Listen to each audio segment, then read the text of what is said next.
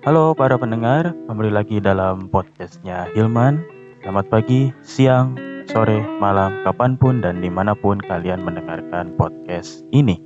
Saya harap kalian semua tetap dalam keadaan yang sehat dan juga tetap semangat menjalani aktivitas kalian di masa-masa seperti ini.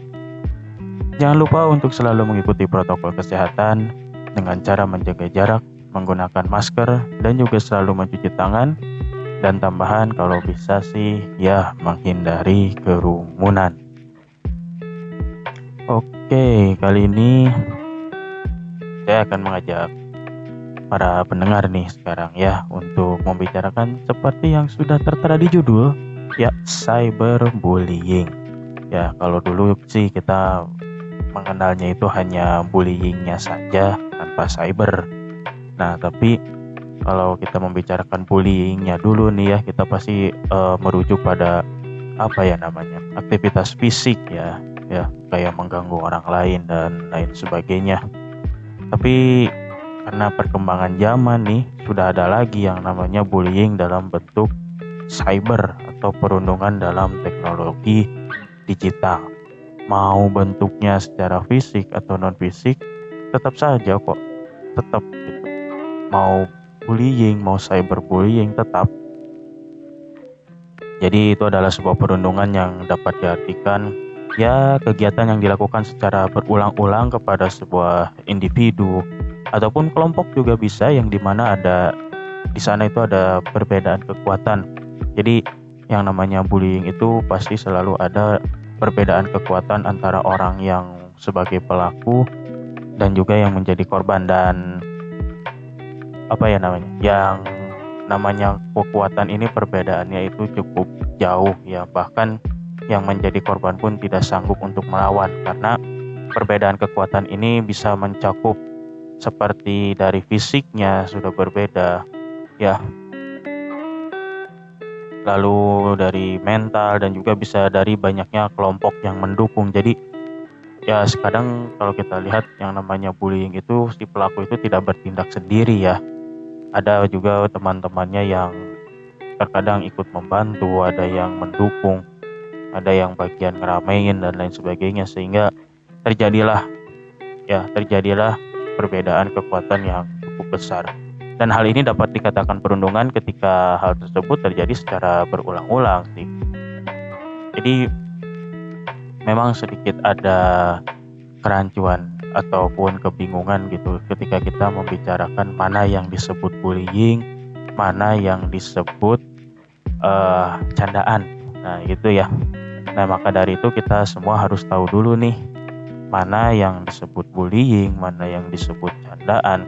Karena jangan sampai uh, orang sedikit saja bisa orang uh, istilahnya mah bercanda dengan kita padahal kita udah sebut bullying, kita udah ini dan lain sebagainya. Maka dari itu kita mari kita coba bedah uh, seperti apa sih sebenarnya bullying ataupun cyberbullying itu gitu.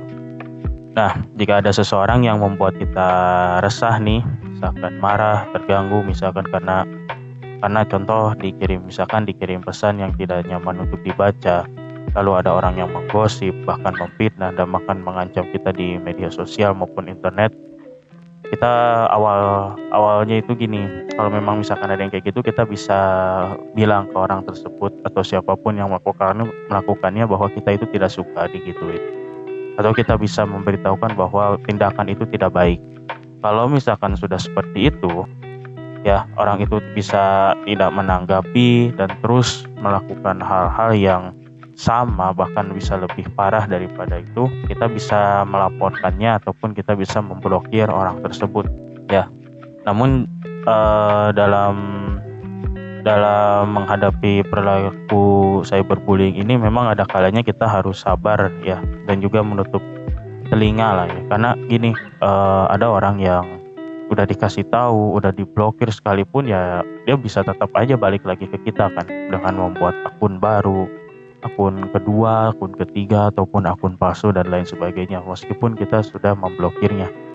Jadi uh, itulah sebabnya dalam menghadapi kasus cyberbullying ataupun uh, di balik itu misalkan caci makian dan hinaan dan lain sebagainya memang kita harus bersabar gitu jadi uh,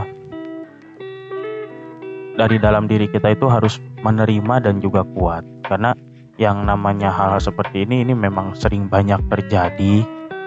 Dan banyak orang-orang yang mungkin para pendengar merasa lebih mudah mengucapkan sesuatu di media sosial daripada di dunia nyata kan.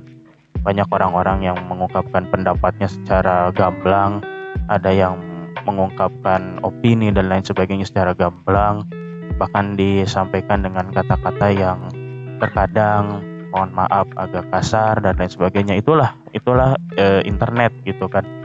E, sangat bebas. Untuk sekarang itu tuh sangat bebas sehingga orang-orang bisa mengucapkan apa pun yang mereka pikirkan.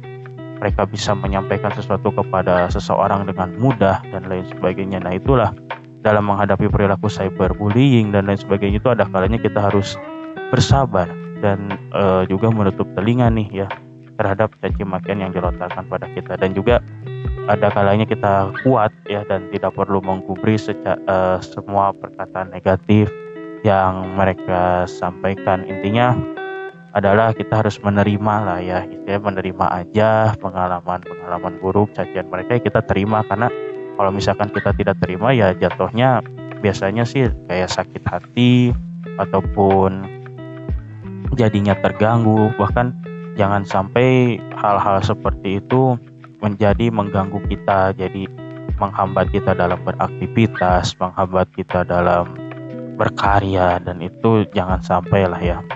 Jadi intinya adalah kita biarkan saja lah karena memang um,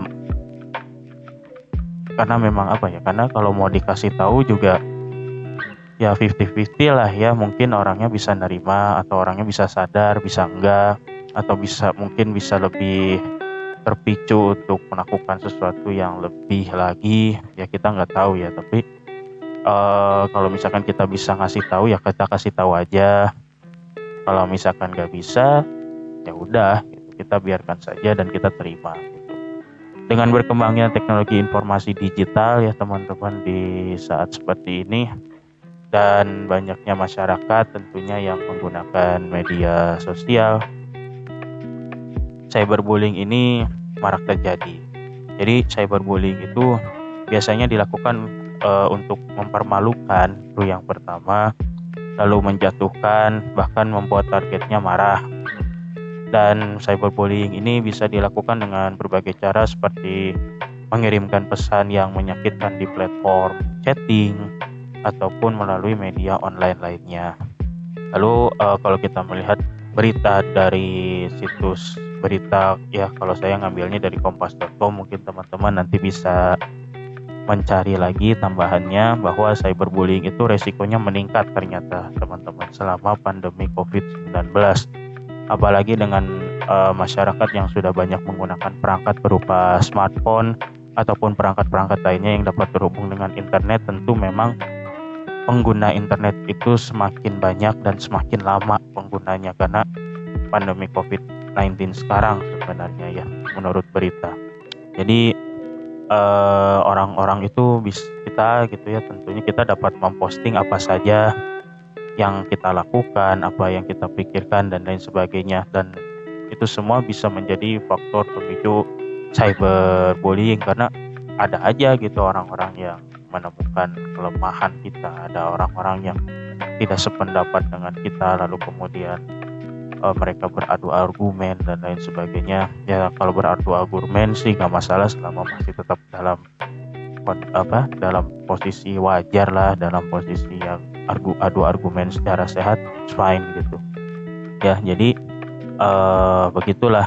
Jadi pemicu cyberbullying itu banyak dan celah-celahnya itu juga kadang uh, kita tidak tahu dari mana untuk contoh kasus ya kita bisa temukan di internet di platform berita-berita yang teman-teman percaya. Mungkin dengan membaca kasus tersebut teman-teman bisa mendapatkan uh, wawasan tips dan trik gimana sih sebenarnya cyberbullying itu. Ataupun mungkin tips-tips dari orang-orang yang pernah pengalaman terkena cyberbullying itu bisa teman-teman terapkan agar kita semua terhindar. Lalu dengan berkembangnya teknologi informasi menurut UNICEF nih ya ada beberapa ini ya ada beberapa dampak perilaku cyberbullying. Ternyata bukan hanya korban ya bukan hanya korbannya saja yang kena tapi pelaku dan masyarakat pun bisa terkena dampaknya.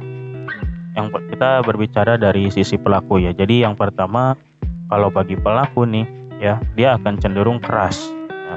Dia keras kepala sifatnya, mudah marah, dan selalu ingin mendominasi orang lain dan kurangnya empati dari dalam diri mereka. Ini menurut UNICEF. Dan dampak bagi si korban adalah dari kejiwaannya. Ini buat korban nih, ya. Yang paling berat itu adalah depresi sampai percobaan bunuh diri. Ya, jadi untuk si korban dampaknya itu yang paling berat itu bisa memicu depresi hingga sampai bunuh diri. Sementara kalau itu dari kejiwaan, sementara dari dampak sosial bagi si korban adalah dia bisa kehilangan kepercayaan, ya bisa kepercayaan diri sendiri, bisa kepercayaan uh, dalam mempercayai orang lain, itu bisa berangsur-angsur menghilang karena pengaruh dari cyberbullying tadi ataupun bullying tadi, ya. Lalu uh, dampak dari masyarakat tempat tinggalnya yang pertama uh, oh bukan. Jadi gini uh, selanjutnya itu dia bisa menarik diri ya. Tadi uh, karena dia kurang percaya dengan orang-orang karena dia uh, masih terkena dampaknya dari cyberbullying dia bisa menarik diri dari masyarakat lebih sering mengurung diri di rumah dan lain sebagainya. Lalu untuk dari uh, kehidupan sekolahnya itu bisa terlihat dari menurunnya nilai ataupun prestasi ya dan perilaku bermasalah di sekolah dan bagi mereka yang menyaksikan fenomena cyberbullying ini dampaknya lama kelamaan mereka akan melihat ini sebagai sesuatu yang lumrah. Jadi kalau uh, tadi si korbannya itu ya secara uh, fisik secara kejiwaannya kalau bisa terganggu bisa depresi sampai bunuh diri bisa sampai hilang kepercayaan diri, kepercayaan kepada orang-orang, dan cenderung menarik diri dari masyarakat. Nah, untuk masyarakatnya sendiri, netizen ya kalau biasa kita bisa uh, menyebutnya itu netizen. Bagi mereka yang melihatnya lama kelamaan jikalau ini tidak ditindaklanjuti, maka kita ya kita juga termasuk netizen. Maka kita kemungkinan akan melihat itu sebagai sesuatu yang lumrah bahkan menjadi sesuatu yang wajar gitu.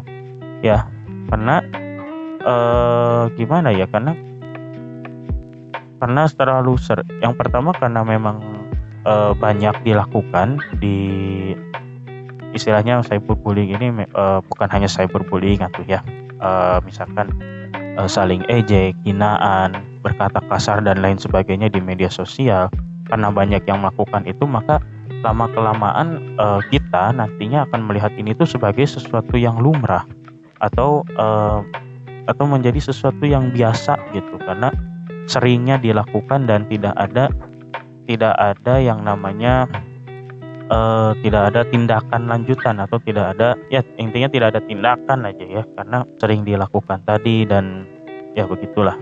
Oke. Okay. atau bisa saja nanti ada beberapa orang yang malah nanti ikut bergabung gitu menjadi pelaku bahkan karena ketakutan mereka uh, menjadi sasaran berikutnya. Jadi daripada saya kena nanti kena sasaran juga mending saya jadi mending saya ikutan aja deh jadi pelakunya gitu. Mungkin mungkin saja bisa seperti itu. Lalu sebuah jurnal yang ditulis oleh uh, Florencia Sabti Rahayu ya. Dan teman-teman bisa mencari jurnalnya jurnal beliau dan juga jurnal-jurnal yang lain yang meneliti terhadap cyberbullying. Nah, di sini beliau melakukan uh, penelitian terhadap 500 siswa remaja usia 12 sampai 19 tahun ya. Berarti tingkat SMP dan SMA di Jawa Tengah dan Yogyakarta ya. Ya, beliau uh, melakukan penelitian dengan membagikan kuesioner dan dari 500 siswa itu kuesioner yang kembali itu berupa 363 siswa dan ternyata hasilnya adalah 28% dari 363 siswa itu mengalami cyberbullying. Dengan pelakunya 50% adalah laki-laki, 50% ya. Dan sarana yang digunakan untuk melakukan cyberbullying paling banyak dilakukan itu di sosial media dengan cara seperti diejek ataupun diolok-olok. Tadi disebutkan bahwa pelakunya adalah 50% laki-laki, tapi ini tapi kalau kita melihat penelitian yang lain tentu hasilnya akan berbeda-beda. Ada juga penelitian yang dilakukan terhadap uh, siapa sih sebenarnya yang sering melakukan tindakan cyberbullying. Ada yang menunjukkan bahwa cyberbullying itu umum terjadi di kalangan anak perempuan, ada juga hasil penelitian yang menunjukkan bahwa anak laki-laki ternyata yang lebih banyak terkena cyberbullying daripada perempuan. Ya, nah kalau kita melihat dari uh, hasil jurnal tersebut, kita bisa menyimpulkan bahwa pelaku cyberbullying itu bisa laki-laki dan perempuan dan bahkan korbannya pun bisa laki-laki maupun perempuan gitu. Jadi tidak ada yang namanya Eh, laki-laki uh, itu uh, banyak yang menjadi pelaku. Enggak karena uh, menurut penelitian tergantung gitu ya. Mungkin dari kondisi tempat masing-masing ya bisa saja ternyata ada perbedaan. Bisa saja laki-laki yang paling banyak melakukan ataupun perempuan ataupun korbannya bisa banyaknya laki-laki ataupun perempuan. Atau mungkin di setiap daerah itu sama, tidak ada perbedaan yang signifikan. Oke, jadi yang terakhir adalah maraknya kasus cyberbullying gitu ya menjadikan kita selaku pengguna situs jejaring sosial dan internet untuk selalu menanamkan sikap saling menghormati antara sesama ya tanpa pandang bulu tentunya. Dan juga kita harus memiliki rasa empati terhadap sesama juga kita harus bisa mengontrol diri dan juga berhati-hati terhadap apa yang kita unggah di internet. Karena internet itu merupakan uh, apa ya jejak internet kita itu uh, akan sulit terhapus gitu ya karena uh, ada yang ada yang mengatakan seperti itu ya dan dalam menghadapinya seperti yang sudah saya jelaskan tadi ya kita kalau bisa kita harus tetap kuat uh, terus kita membiarkan kalau dan kita menerima dan kalau bisa sih kita memberitahu dulu aja karena ya sudah kewajiban kita untuk uh, memberitahukan hal-hal yang baik lalu menjauhkan hal-hal uh, menjauhi hal-hal yang kurang baik.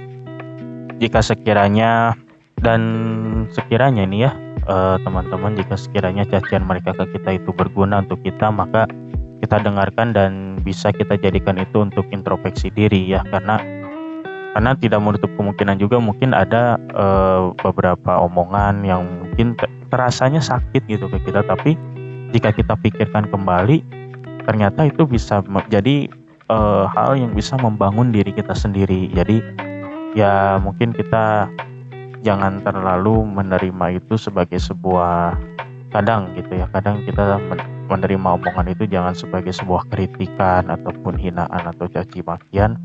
Ya memang dari luarnya seperti itu tapi mungkin uh, kita harus memikirkan sebenarnya uh, itu bisa jadi hal yang membangun kita gitu tapi kalau memang misalkan apa yang diberikan ke kita gitu misalkan mereka memberikan omongan ke kita cacian makian yang terasa ah naon sih? atau tidak berguna ke dalam diri kita ya kita biarkan aja.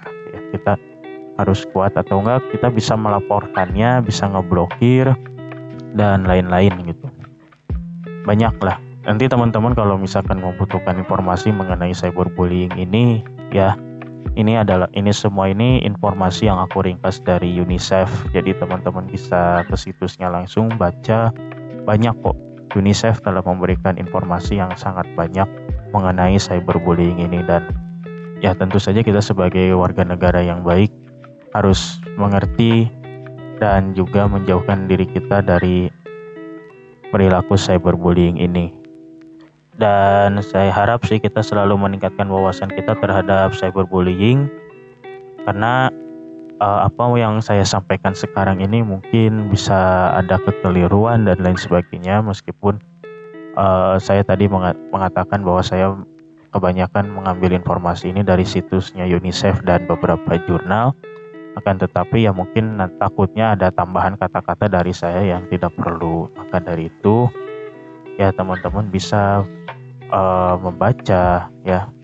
Uh, intinya membaca dari situs-situs yang terpercaya membaca jurnal-jurnal para peneliti yang telah meneliti tentang maraknya kasus cyberbullying ini dan mudah-mudahan teman-teman kita, keluarga kita dan kita semua tentunya terjauhkan ya dari perilaku cyberbullying dan mudah-mudahan kita bukan menjadi pelaku dari cyberbullying. Ya, mungkin cukup sekian untuk podcast kali ini. Mohon maaf bila ada kata-kata yang kurang berkenan. Take the good thing, leave the bad thing. This is Silman out.